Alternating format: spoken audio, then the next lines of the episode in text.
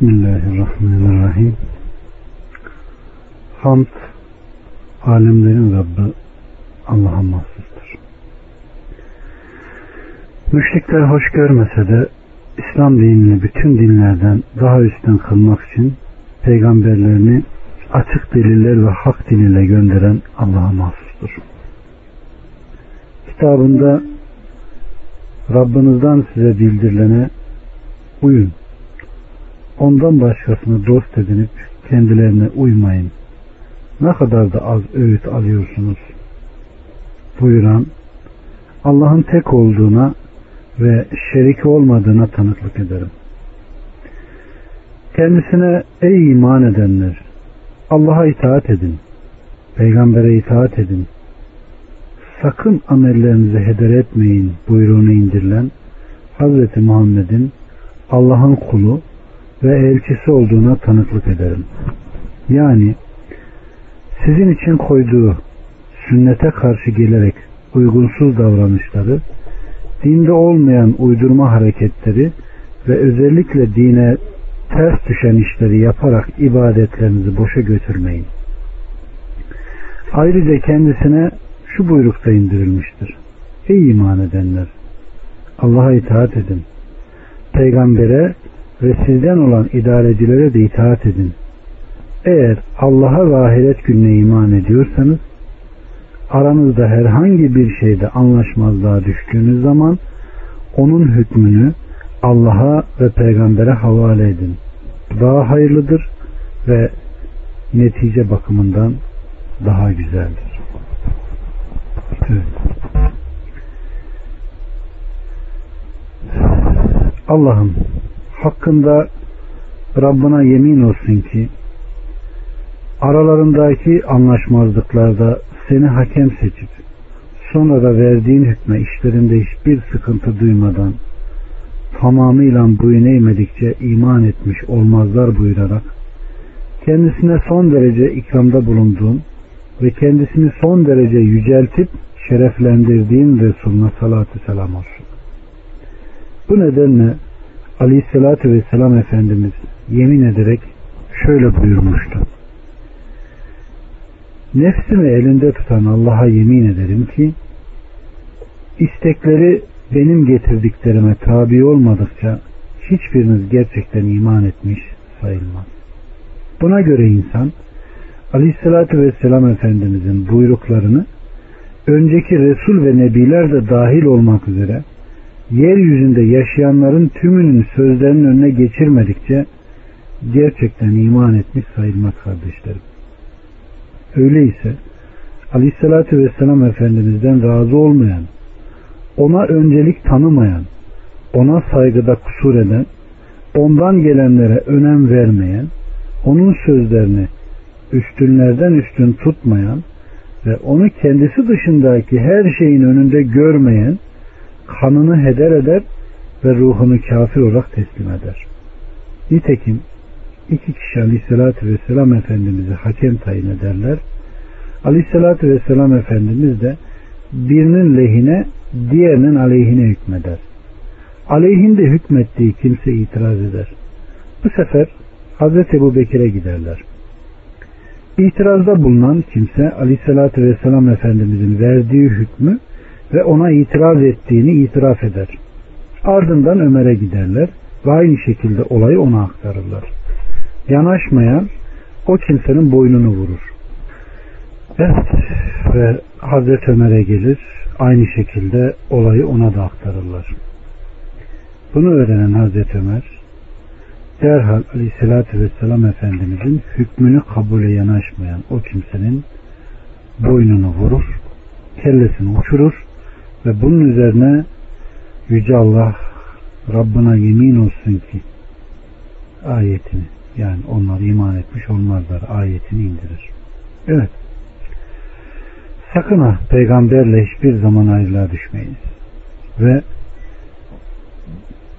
kendisine doğru yol açıklandıktan sonra kim peygamberlerle ayrılığa düşer ve müminlerin yolunun dışında bir yol takip ederse onu gittiği yolda bırakırız ve cehenneme atarız. o cehennem ne kötü bir yerdir tehdidine hedef olmayınız. Biliniz ki kardeşlerim bu ayet-i kerimede dindeki bidatların güzelliğini söyleyen herkesin söz konusu tehditten bolca payının olduğuna, kendilerine bu tehditten büyük bir bölüm ayrıldığına dair bir delil bulunmaktadır. Çünkü bidatları güzel bulmak ve halkı onlarla amel etmeye teşvik etmek, bu ayetin çizdiği yoldan ayrılmak, bu ayete ve Peygamber Aleyhisselam'ın şu sözüne karşı gelmektir. Bakın Aleyhisselatü Vesselam, işlerin en kötüsü sonradan çıkarılanlardır. Her sonradan çıkarılan bidat, her bidat dalalet, her dalalette cehennemdedir. Bu hadisi Ebu Davud ve İbn-i Mace rivayet etmişler. Böyle davranan aynı zamanda Aleyhisselatü Vesselam'ın şu sözüne de ters düşmüş olur. Kim bizim şu işimizde, dinimizde ondan olmayanı ortaya koyarsa o reddolunmuştur. Bu hadis üzerinde ittifak edilen bir hadis-i şeriftir. İşte bunun için Allahü Teala peygamberden ayrı kalan ve onunla mücadele eden kimseyi içine düştüğü sapıklık ve azgınlıkta bırakıyor. Nitekim Yüce Allah bir başka ayet-i kerimede bakın nasıl buyuruyor. Onları azgınlıkları içinde bırakırız, bocalayıp dururlar. Başka bir ayet-i kerimede ise onlar doğrudan sapınca Allah da onların kalplerini saptırmıştı. Allah doğru yoldan çıkan bir kavme hidayeti erdirmez. Sonra onu cehenneme atar. Ne kötü bir varış yeridir. Evet. Yine Rabbimiz Subhanahu ve Teala Ey iman edenler! Seslerinizi peygamberin sesini bastıracak şekilde yükseltmeyin. Birbirinizden yüksek sesle konuştuğunuz gibi peygamberle de yüksek sesle konuşmayın.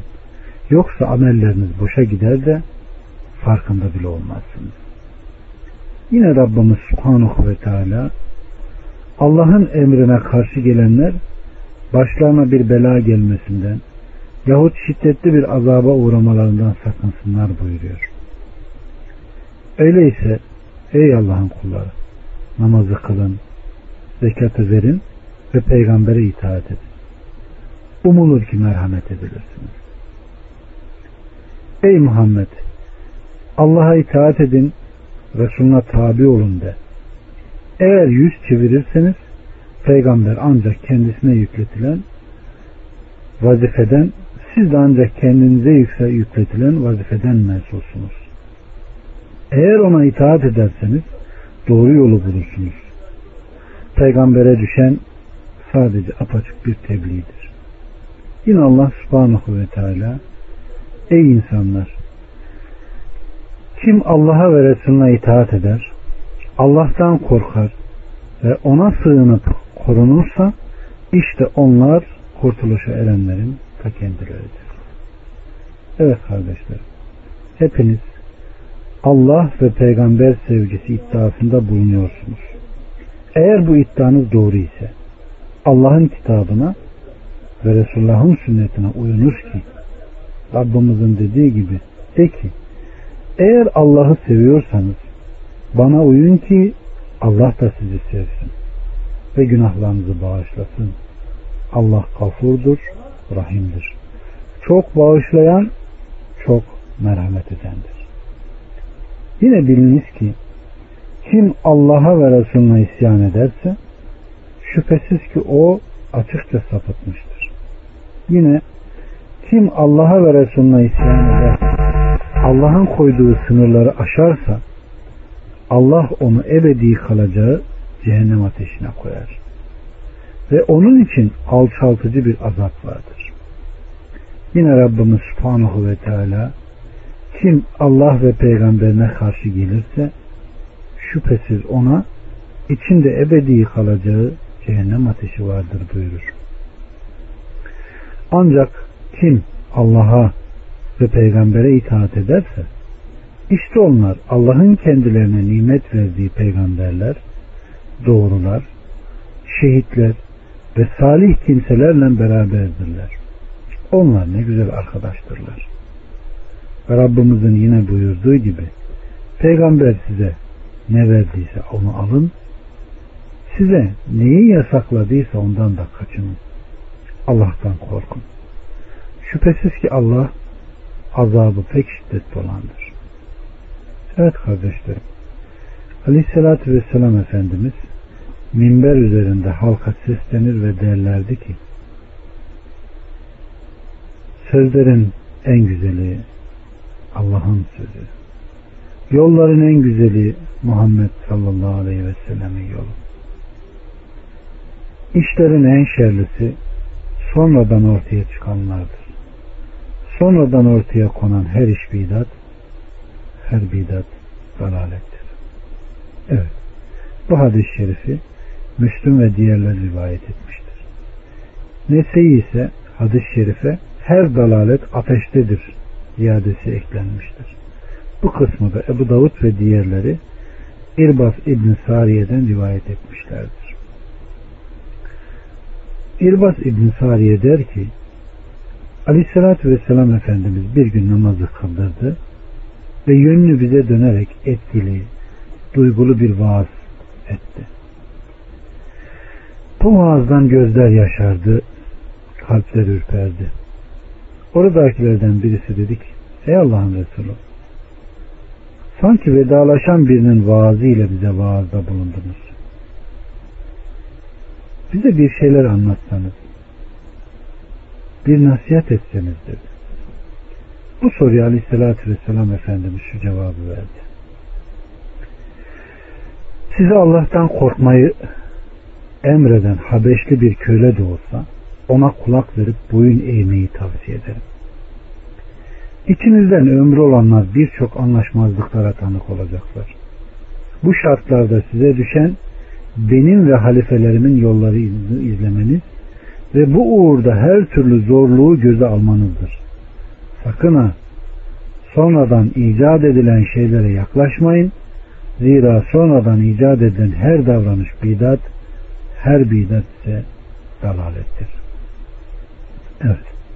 Müsnet'te ve Müslüm'ün sahihinde Aleyhisselatü Vesselam Efendimizin şöyle buyurduğu rivayet edilir. Bir kimse bizim emrimiz olmayan bir davranışta bulunursa bu geçerli değildir. Evet kardeşler. Tirmizi, hakim ve sahihinde Aleyhisselatü Vesselam Efendimizin şöyle buyurduğu rivayet edilir. Altı kimse vardır ki ben ve Allahü Teala onları lanetler. Duaları kabul edilen peygamberler de onları lanetlerler. Bunlar Allah'ın kitabına ekleme yapan, kaderi ilahiyi yalanlayan, zulümle tasallut edilerek Allah'ın zelil kıldığını aziz, aziz kıldığını da zelil eden, Allah'ın haramını helal kılmak isteyen, benim soyumdan haramı helal kılmak isteyen ve sünnetimi terk edenlerdir buyurmuştur. Bukhari'de aktarıldığına göre üç kişilik bir grup peygamber hanımlarının hücrelerine gelerek onun ibadetine ilişkin sorular sordular. Gereken cevapları alınca dediler ki Peygamber aleyhisselam nerede biz nerede? Oysa onun geçmiş ve gelecekteki günahları peşinden affedildi. İşlerinden biri bundan böyle artık ben geceleri tamamen namaz kılacağım dedi. Diğeri ben bundan böyle bütün yıl oruç tutacağım. Diğeri ise ben de bundan sonra bütün kadınlardan uzak duracağım ve asla evlenmeyeceğim dedi. Allah Resulü Aleyhisselatü Vesselam çıka geldi ve onların sözlerini duydu. Ve buyurdular ki sizden şöyle şöyle diyen kimseler çıktı. Allah'a yemin ederim ki ben hepinizden daha çok Allah'tan korkan ve hepinizden daha çok takva ile hareket eden biri olarak hem oruç tutar hem de iftar ederim. Hem gece namazı kılar hem de yatarım. Kadınlarla da evlenirim. Sünnetimden yüz çeviren benim dinimden değildir buyurmuştur. Evet. Ebu Davud'un süneninde Aleyhisselatü Vesselam Efendimiz'den rivayet edildiğine göre o şöyle buyurmaktadır. Siz siz olun, sonradan çıkarılan bidatlara yaklaşmayın. Zira sonradan çıkarılan bidatlar sapıklıktır. Allah onlardan razı olsun. Sahabeler insanların kitap ve sünnetle amel etmeye en düşkünleri bidatlara ve bidat ehline karşı düşmanlık ve gazap yönünden en şiddetleri idiler. Hazreti Ebu Bekir dediler ki kitabın indiği gibi olduğuna, dinin geldiği gibi olduğuna, hadisin olduğu gibi ve sözün söylendiği gibi kaldığına, Cenab-ı Hakk'ın apaçık bir gerçek olduğuna tanıklık eder. Evet görüyorsunuz. Allah'ın Resulü Aleyhisselatü Vesselam'ın terbiyesinde büyüyen ve ondan dini öğrenen bir insanın sözleri. Yine bir hutbesinde bakın ne diyor. Ey insanlar! Ben size halife olarak görevlendirildim.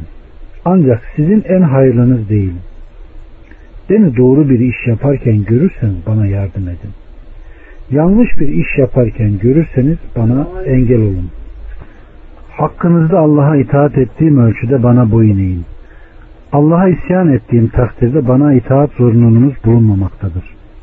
Biliniz ki en güçlünüz benim katımda hakkını alıncaya kadar en zayıfınızdır. En zayıfınız ise benim katımda hakkını alıncaya kadar en güçlünüzdür. Bu sözümü söylüyor ve hem kendim hem de sizin için Allah'tan af diliyorum. Yine bir başka hutbesinde de bakın ne diyor. Ben de sizin gibi biriyim.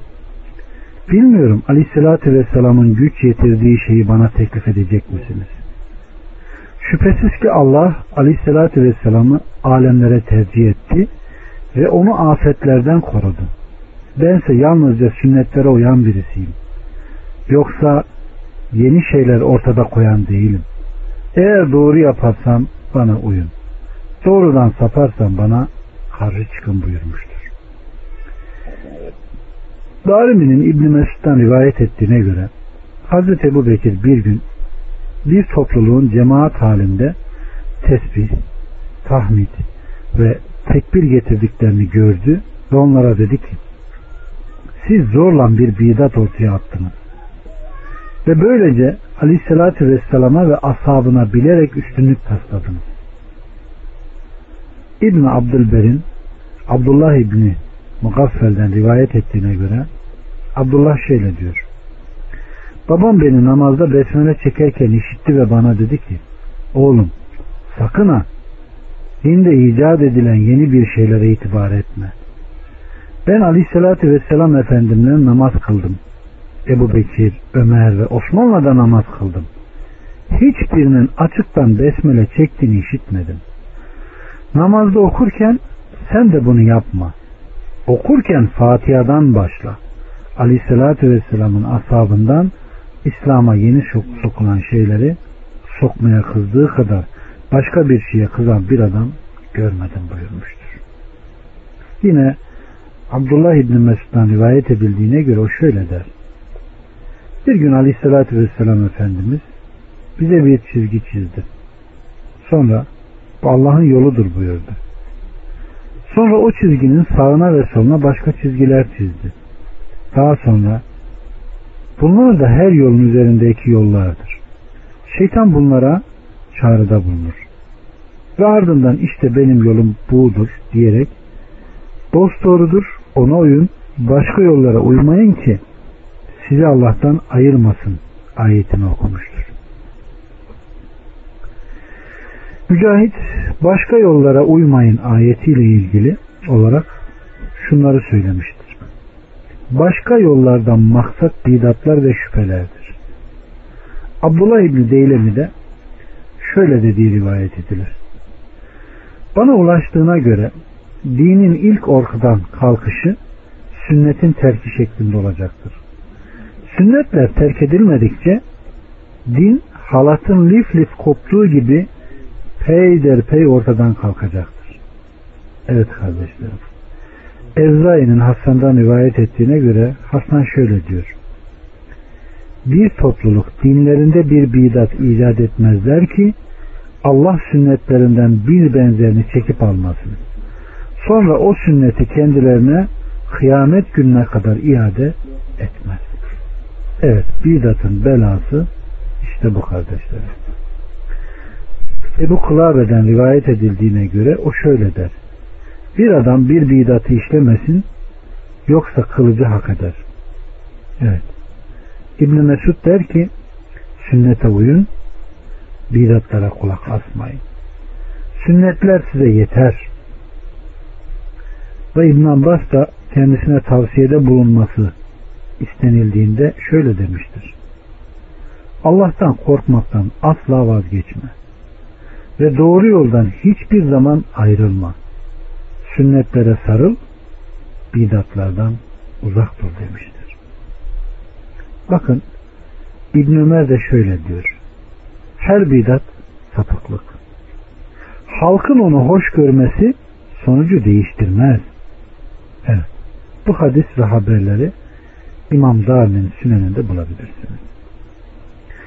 Ebu Davud'un süneninde Huzeyfe'den şöyle bir rivayet gelir. Aleyhissalatü Vesselam'ın ashabının yapmadığı hiçbir ibadeti siz de yapmayın. Zira öncekiler sonrakilere böyle tavsiyede bulunmuşlardır. Ömer İbn Abdülaziz de şöyle demiştir. Size Allah korkusunu, emrinde aşırılıktan ve yavaş davranmaktan sakınmayı, Resulünün sünnetine tabi olmayı ve bundan sonra bidat ehlinin ortaya koyacağı bidatları terk etmeyi tavsiye ederim. Bunu da yine Sünen-i Darimi'de bulabilirsiniz. Nevhul Cami'nin Ebu Hanefe'den rivayet ettiğine göre bakın Ebu Hanefe'de ne diyor? Aleyhissalatü Vesselam Efendimizin sünnetinden ve selefin yolundan ayrılmayın. Sakın ha dinde yeni ortaya atılan şeylere yanaşmayın. Zira yeni ortaya atılan sözler bidattır. Bu sözü Zemmut Tevil adlı eserinde İbn-i Kudama aktarmıştır. İbn-i Maşa da şöyle der. Ben İmam Mali şöyle derken işittim. Kim bir bidata onu güzel diyerek uyarsa Allah Resulü Aleyhisselatü Vesselam'ın peygamberlik görevine ihanet ettiğini iddia etmiş olur.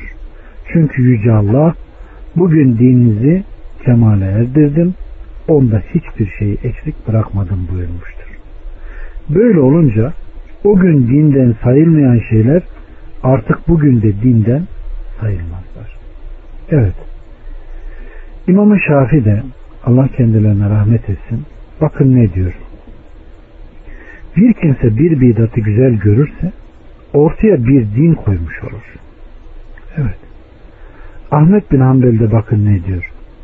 Bize göre sünnetin temeli Allah Resulü Aleyhisselatü Vesselam'ın ashabının yürüdüğü yoldan yürümektir. Onların izinden gitmektir. Bidatı terk etmektir. Ve her bidat dalalettir. Evet kardeşlerim. Buna göre kitap, sünnet, hadisler ve haberler kendilerine dikkatle bakan olduğunu anlatır. Bunların dindeki temel konularda ve ayrıntılarda inanç veya ibadetlerde fiili veya sözlü ya da bırakma ve ihmal şeklindeki muamelelerde olmaları hiçbir şey değiştirmez. Bunları ortaya atanlar mutlaka yakalanır ve gereken bir ceza ile cehenneme tabi tutulurlar. Ortaya attıkları bidatları reddolunmuştur ve asla makbul değildir. Çünkü Yüce Allah şöyle buyuruyor.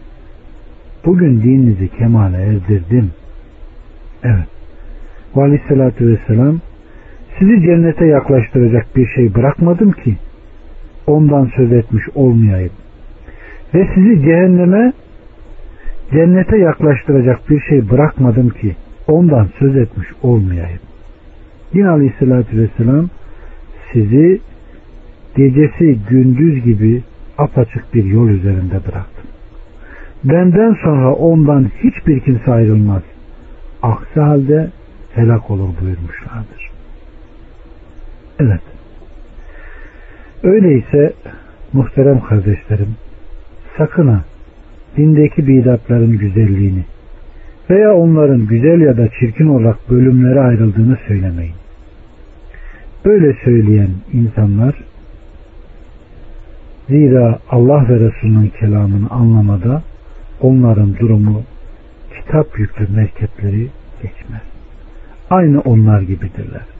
Böyle bir kavmin durumu ne kötüdür. Bidat ehline tabi olmayın. Aksi halde Allahü Teala'nın düşüncelerini saptırdığı kimselere dönersiniz. Bidatlara tabi olanlar hakkında bakın Rabbimiz ne diyor Subhanahu ve Teala. Onlar hahamlarını, papazlarını Allah'tan başka Rablar edindiler. Yani bilginlerini ve kölelerini Rab edindiler demektir. Bunu Aleyhisselatü Vesselam Efendimiz bakın nasıl açıklıyor. Onlar için hiçbir namaz kılmadılar. Bir gün olsun oruç tutmadılar. Fakat onların her söylediklerine boyun eğdiler. İşte onların kendilerine itaat edenlere Rablıklarını da bu şekilde ifa etmiş oldular buyurmuşlardır. Allahu Teala'dan bizi ve sizi onlardan kılmamasını dileriz. Evet. Konu bu yönlü yol teşkil ettiği zaman bu meyanda açıklanması gereken bazı kelimeler vardır ki bu da sünnet nedir? Bidat nedir? Bunların ihtiva ettiği konular nelerdir? Bunların çok güzel anlaşılması gerekir. Sünnet sözlükte yol, yaşayış, biçim demektir. Bu iyi de olabilir, kötü de. Dini terim olarak sünnet ise Allah Resulü Aleyhisselatü Vesselam Efendimizin Allah'ın kitabını anlatarak yaşaması yani sünnet vahyin diğer düzüdür. Bir elma düşünün. Elmanın bir kısmı Kur'an, bir kısmı da sünnet. İkisinin topluluğu da dindir. Yani vahiydir. Biri vahiy medlu, birisi de vahiy gayri medludur. Yani Allah subhanahu ve teala'nın kitabında da dediği gibi biz Nuh'a, İsa'ya, Musa'ya vahyettik. Ama Nuh Aleyhisselam'ın vahyine baktığımızda 950 senelik bir peygamberliği var, bir kitabı yok. Ama İsa'ya, Musa'ya, Davut'a ve Aleyhisselatü Vesselam Efendimiz'e geldiğinde ise onlara verilen birer nedir? Kitap vardır. Yazılı olana medlu, yazısız gelen vahye ise vahyi gayri medlu yani kitap ve hikmet. Kitap ve sünnet diyoruz. İşte vahiy cüzleri neler dediğimizde bir kısmı Kur'an, bir kısmı da sünnettir ve ikisi de vahidir. İkisinin inkarı da insanı dinden çıkarır. Ve Allah subhanahu ve teala'nın kitabında da dediği gibi onlar Allah'la Resul'ün arasında bir yol tutmaya çalışırlar. İkisinin arasını açmaya çalışırlar. İşte onlar kafirlerin ta kendisidir diyor. Kur'an'ın inkarı neyse, cürümü neyse, sünnetin inkarı, cürümü de budur kardeşlerim. İnşallah buna daha sonra değineceğiz. Bidatlar ise kemale erdikten sonra dinde yeniden ortaya atılan şeylerdir. Allah Resulü Aleyhisselatü Vesselam'dan sonra icat edilen arzu ve isteklerdir. Bazıları da bidatı güçlü bir din ve doğru bir yol olarak Peygamber Aleyhisselam'dan alınan gerçeğe aykırı olarak ortaya atılan şeylerdir diye tanımlar. Bidatlar dini ve dünyevi olmak üzere iki kısma ayrılır. Dindeki her bidat sapıklıktır kardeşlerim. Nitekim Allah Resulü Aleyhisselatü Vesselam Efendimiz ve ashabı bunu belgelemişlerdir. Peygamber Aleyhisselam'ın bidatla ilgili olarak o sapıklıktır ve onu işleyen cehennemdedir ifadelerini değiştirmemiz, tahrif etmemiz veya onu iyi gördüğü şekilde yorumlamamız mümkün değil. Ancak diyebiliriz ki bazen bidat sapıklık ve apaçık bir küfür olur. bazen büyük yasaklardan olur ve bazen de küçük yasaklardan olur. Bu nedenle bidatlara baktığımızda küfre götüren bidatlar yani peygamberler ve salihler gibi Allah'tan başkalarına dua etmek, onlardan yardım dilemek, zorluklarını aşmada ve ihtiyaçlarını gidermede yardımcı olmalarını istemek gibi işte İslam'ın ve Müslümanların oyuna getirildiği en büyük bidatlardan birisi budur. Bu beklenti Müslümanlar arasında o kadar yaygın hale geldi ki Allahü Teala'nın koruduğu bilgisiz ve sıradan insanlar şöyle dursun alimlerden bile ondan kurtulan pek az kalmıştır. Evet. Allah bizleri böyle fitnelerden uzak tutsun. Yine haram kılınan bidatlar vardır. Ölüleri vasıtak edinerek Allah'tan dilekte bulunmak, ölülerden dua istemek, kabirleri mescit edinerek üzerlerinde namaz kılmak, kabirler üzerinde mum veya kandil yakmak, kabirlere mumlar ve kurbanlar adamak, kabirleri tavaf etmek ve selamlamak bu tür bidatlardandır. Allah bunlardan bizi ve neslimizi uzak kılsın. Bunun gibi birçok bidatta takınılan tavırlar vardır. Ama öz cümle olarak kardeşlerim bidatı tanımada usul menheç şudur. O şey her neyse Allah'a yaklaşmada vesile kılınacak. İkincisi ise peygamberin bu meselede bir emri olmayacak. İşte bu iki şart oluşursa bu nedir? Bir bidattır. Yani bir şeye bidat diyebilmemiz için bir, o şey neyse Allah'a yaklaşmada vesile olacak. İkincisi ise onun o meselenin peygamberin emriyle sabit bir şey olmaması. Bidatlar da kardeşlerim yine anlatılırken ikiye ayrılır. Asli bidat ve izafi bidat diye. Asli bidat dinde hiçbir numunesi olmayıp da dine sonradan sokuşturulanlardır ki bunlardan bir tanesi mevlittir. Mevlid Peygamber Aleyhisselam'dan kaç asıl sonra yazılan ve hala günümüzde Müslümanların sanki Kur'an'dan bir ayet, peygamberin sünnetinden bir şeymiş gibi yapıştıkları ve halen uyguladıkları içinde şirk, küfür birçok şeyin bulunduğu sözlerdir. Buna bidattır. Peygamberin zamanında yoktur. Sahabeler bunu yapmamıştır der geçeriz. Bununla mücadele bir yerde çok kolaydır. İster tutulsun ister tutulmasın. Ama izafi bidat dediğimiz bidata baktığımızda dinde numunesi olup da sonra tahrif edilen meselelere baktığımızda işte kardeşlerim bunlarla uğraşmak bunlarla çaba gayret göstermek çok çok zordur. Nasıl? Bakın dinde namaz vardır. Ama şu gecede şu kadar kılarsan işte şu sevap var. E, dinde gece var mıdır? Vardır Kadir gecesi gibi. İşte falan gece filan gece diye sokuşturulan günlerle, gecelerle, kandillerle uğraşmak, hele hele milleti anlatmak o kadar zor hale gelmiş ki işte izafi bidat dediğimiz bu meseleyle uğraşmak çok büyük bir sabır, çok büyük bir ilim ve iyi bir hoşgörü gerekiyor. Sohbetimi Allah Resulü Aleyhisselatü Vesselam'ın bir sözüyle bitirmek istiyorum. Bakın Allah Resulü Aleyhisselatü Vesselam ne diyor? Geçmiş peygamberlerin kendilerine uyan havarileri, ashabı olur. Bunlar peygamberlerden aldıkları emir ve nehileri harfiyen yerine getirirlerdi. Onlar diyor peygamberleri öldükten sonra da iyiliği emreder, kötülükten insanları nehyederlerdi. Kendileri de uyarlardı diyor. Ama onlardan sonra bir nesil türedi. Dinde emredilen şeyleri bırakıp nehyolunan işlerle uğraştılar. İşte kim bunlarla eliyle mücadele ederse o mümindir. İşte kim bunlarla diliyle mücadele ederse o da mümindir. İşte kim bunlarla kalbiyle mücadele ederse o mümindir buyuruyor.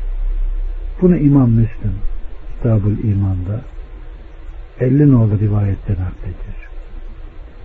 Evet kardeşler Nuh Aleyhisselam'ın kıssasını okursanız Kur'an'da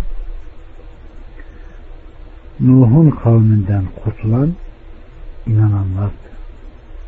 İnanmayan Nuh'un oğlu bile olsa o suların içinde boğuldu gitti. Kurtulan inanan kesim oldu. İmam Malik'in benzettiği gibi sünnet diyor Nuh'un gemisi gibidir. Binen kurtulur, inense boğulur diyor. Ama bakın bugün içimizdeki soylular da soysuzlar da hep o gemiden inen insanlardan türedi. Emrolunan işleri bırakıp nehyolunan işlerle uğraşa uğraşa Muhammed ümmeti işte bu hallere geldi. Eğer kurtulmak istiyorsak, dünyamızı ve ahiretimizi aydınlatmak istiyorsak, o Allah subhanahu ve teala'nın razı oldum dediği ashab gibi olmak istiyorsak, tamamlanmış, kemale erdirilmiş ve bizim için ahireti umanlar için Allah'ı zikredenler için en güzel numune, en güzel örnek olan o Allah'ın Resulü Aleyhisselatü Vesselam örnek alınmadıkça ve o ashabın ona iman ettiği gibi iman etmedikçe ve Allah'ın boyasıyla boyanmadıkça kurtuluşumuz ahiretimizin kurtuluşu mümkün değil. Ha, onun dışında yollarla kurtulacağımızı veyahut başka şeyler olacağımızı zannediyorsak unutmayalım ki bu zandan başka bir şey değil. Allah'ın da kitabında dediği gibi Azze ve Celle'nin onlar sizin yanınıza gelip de ben de sizdenim ben de sizin gibi inanıyorum dedikleri gibi sakın kendimizi aldatmayalım. Sonra şeytanla baş başa kaldığında o beyinsizlerin inandığı gibi mi inanacağım deyip kendimizi aldatan o zavallı o gruptan olan insanlardan olmayalım. Allah bizleri neslimizi ve inanan bütün insanları korusun. Doğruyu anlamayı, doğruya tabi olmayı ve doğruyla amel etmeyi hepimize nasip etsin. Dinde sonradan icat edilen her şeyden bizleri uzak tutsun. Ve yolların en güzel olan, hidayetin en güzel olan Muhammed Aleyhisselam'ın getirdiği dine kalbinde şeksiz, şüphesiz boyun eğen sanma kullardan eylesin. Velhamdülillahi Rabbil Alemin.